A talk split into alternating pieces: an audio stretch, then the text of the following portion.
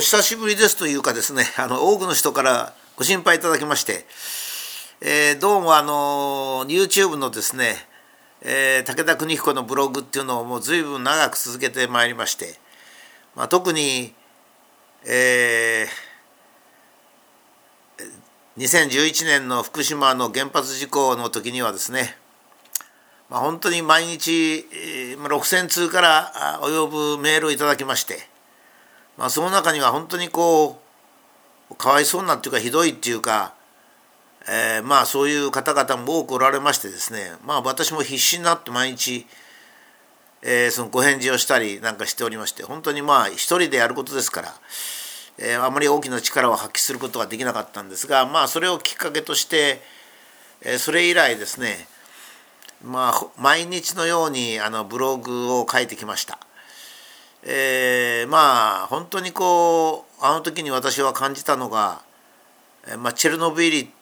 の原子炉の事故というのがですね、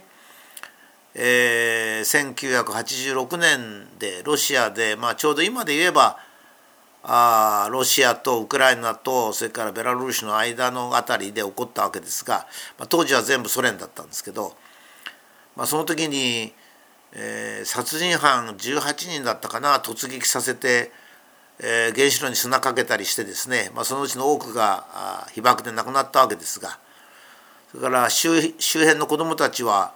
放射線要素の入った牛乳を飲んで多くの児童がですね甲状腺がんになり、まあ、甲状腺がんっていうのはそれほどそのあのどんどんどんどん死ぬっていうわけじゃないんですがえ喉に大きな傷ができるんですね。まあ、かわいそうだなというふうに思いました。でその時にまあロシアのやり方はひどいななんて思ってたんですけどね、えー、しかしちゃんとその日に事故の事故の起こった翌日の午前の10時にはキエフからバス1,000台を出して、えー、チェルノブイリ近くの子どもたち女性をですね退避させるなどですねかなりの人命の努力をいたしましたまた、え、人員退去ほとんどのところですねあの5ミリシーベルト以上のところをですね退退避させたり、まあ、かなりあの考えてみるとやりましたね。まあ、これに対して日本の僕はその民主党政権っていうのがものすごくダメな政権だったと思ったのは、まあ、沖縄の問題もありますけどそれよりかやっぱりこの石木正信さんの正治さんのこの海上保安庁の事件とかですねそれから、えー、この福島原発事故の時のその枝野官房長官のですね今彼がなぜ立憲民主党の党首にその居座ってんのかでも考えられないんですけどもうバス1台も退避のバス1台も出さないあの時寒かったですからね3月で。もう本当に福島の人ってもう逃げ惑って大変だったわけですね。まあ、それは福島の人ばかりじゃないですよ東京の人ですら多くの人は逃げたわけですね。その大変な費用もかかったし、まあ、いろんなことがあったわけですがもう民主党政権は本当に白の顔で、えー、直ちに健康に影響はないなんつってですねもう本当にこうなんていうか裏切り者ですよね。もちろん放射線による被爆が直ちに健康に影響のないことぐらいもよく知ってるわけで。そんなことは、まあ、詭弁ですよね。完全な詭弁ですね。まあ本当にひどいことをいたしました。今でもよくその私のとこには少しずつ情報入ってくるんですけどもかなりの被爆者によるがんだとか疾病なんかあるんですけど全く新聞テレビも放送しない。NHK なんかは国民が受信料を払ってるにもかかわらず放送しない。それよりかもっとひどいのが、えー、あの事故を起こした4日目に、えー、福島にいた四大新聞朝日毎日読売日経と聞いてますがそれに主要なテレビ局の記者カメラマンが全部危険だから引き上げて福島から。3ヶ月後に、えー、彼らは放射線防護服というものを着てですね恐る恐る福島に入っていった。そしたら福島で普通の人が普通の服を着て働いてる危険なんじゃないですかと記者が言ったらいや新聞に安全だと書いてあると答えたそれを私に言ってくれた人は40ぐらいの記者でしたが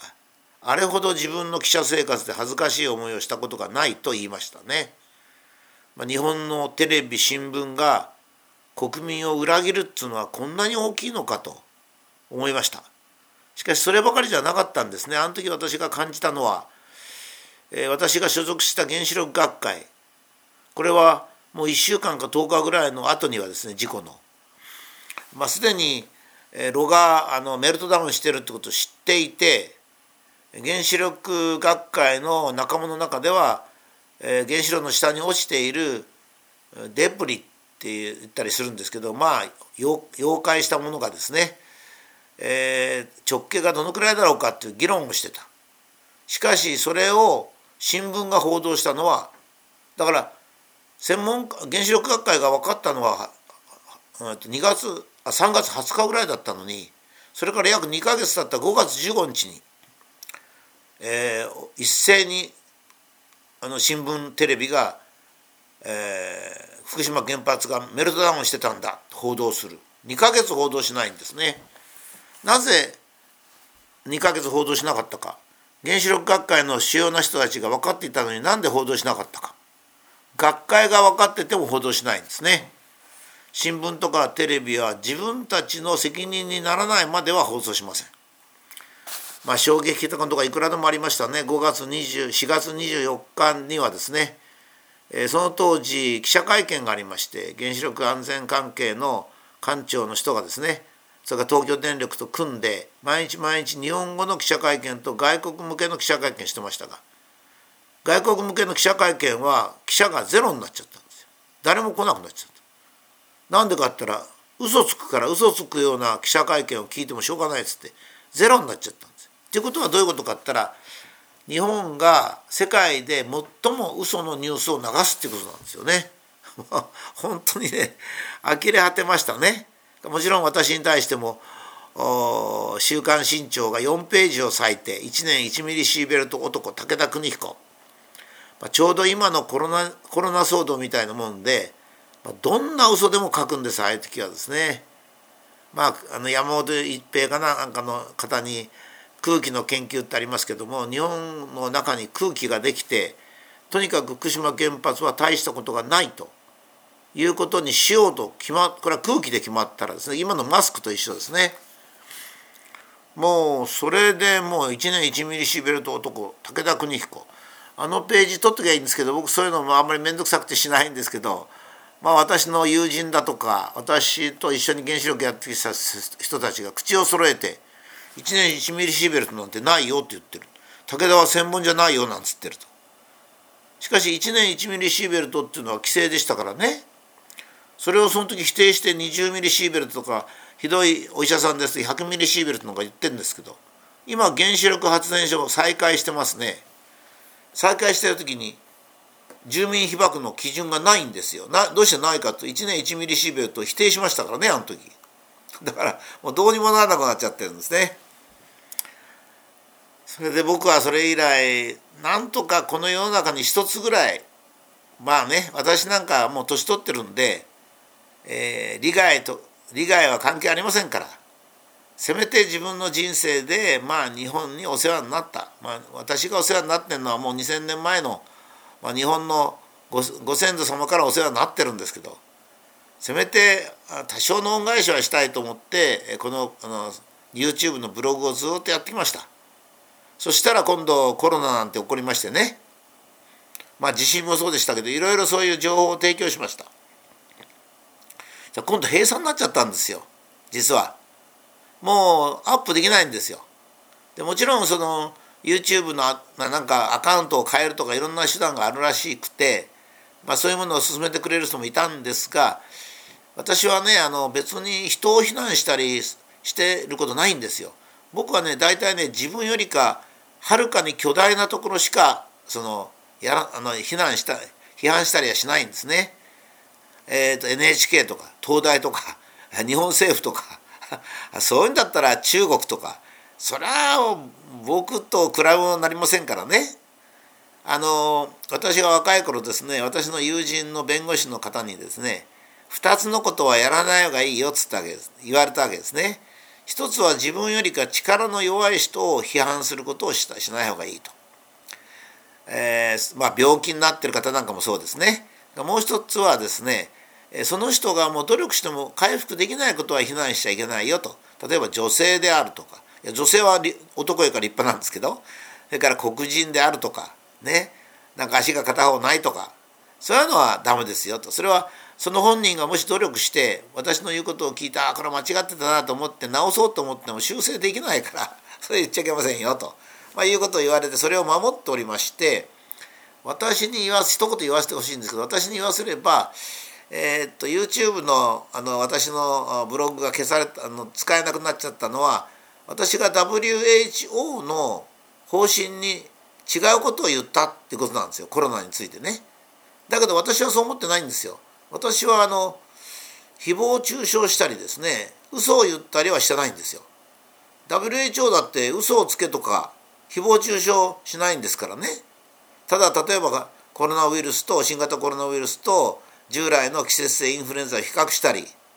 それから PCR 検査について疑問があるっつって疑問を呈したりそうしてるだけですからねだから分からなかったんですよ。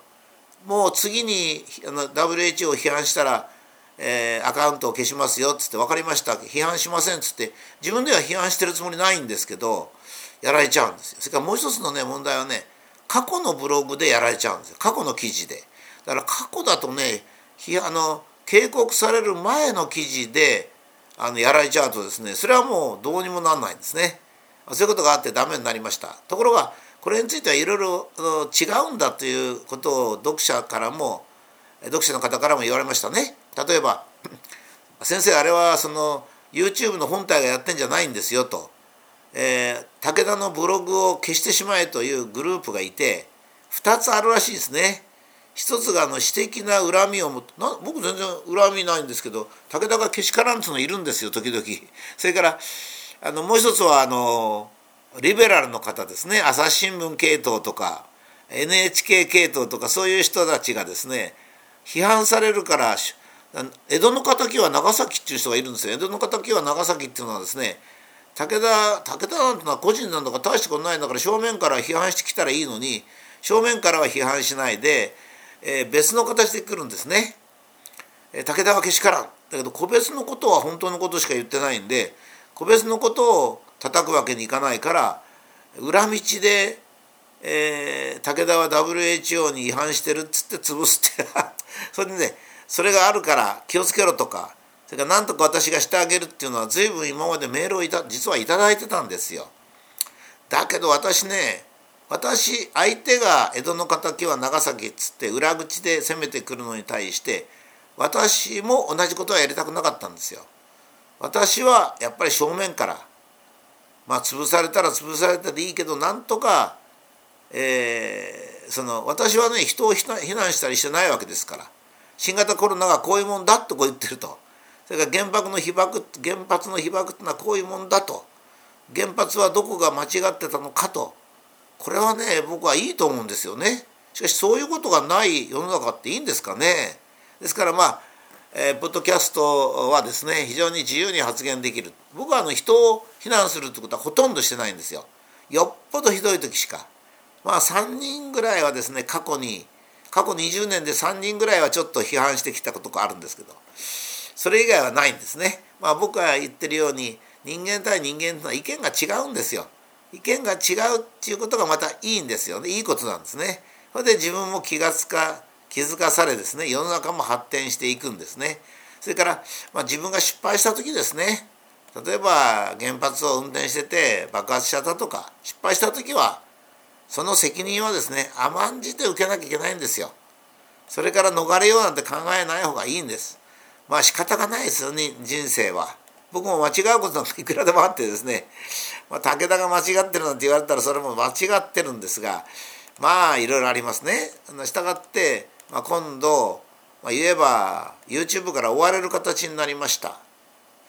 えー、それで一回僕は YouTube にあの分かりましたとその YouTube の方針に従いますと言って従ってるつもりだったんですけどまあ、その前のやつも取り上げられちゃったんでもう前のやつを取り上げられたらもうどうにもなりませんのでね、えーとまあ、そういうことで、えーまあポッドキャストの方で、えー、まあいろいろ、えー、友達テレビさんというか本当の話のですねところにも随分ご協力いただきましてちょうど痛風でですね 僕足が痛かったもんですからちょっとあの精神的にも並行しましたがそれも手伝っていただける人がいっぱいいてこの度、えー、ポッドキャストでですね、えー、再び頑張ってできるだけ自分が正しいと思うことをそのままお伝えしたいとこういうふうに思っています。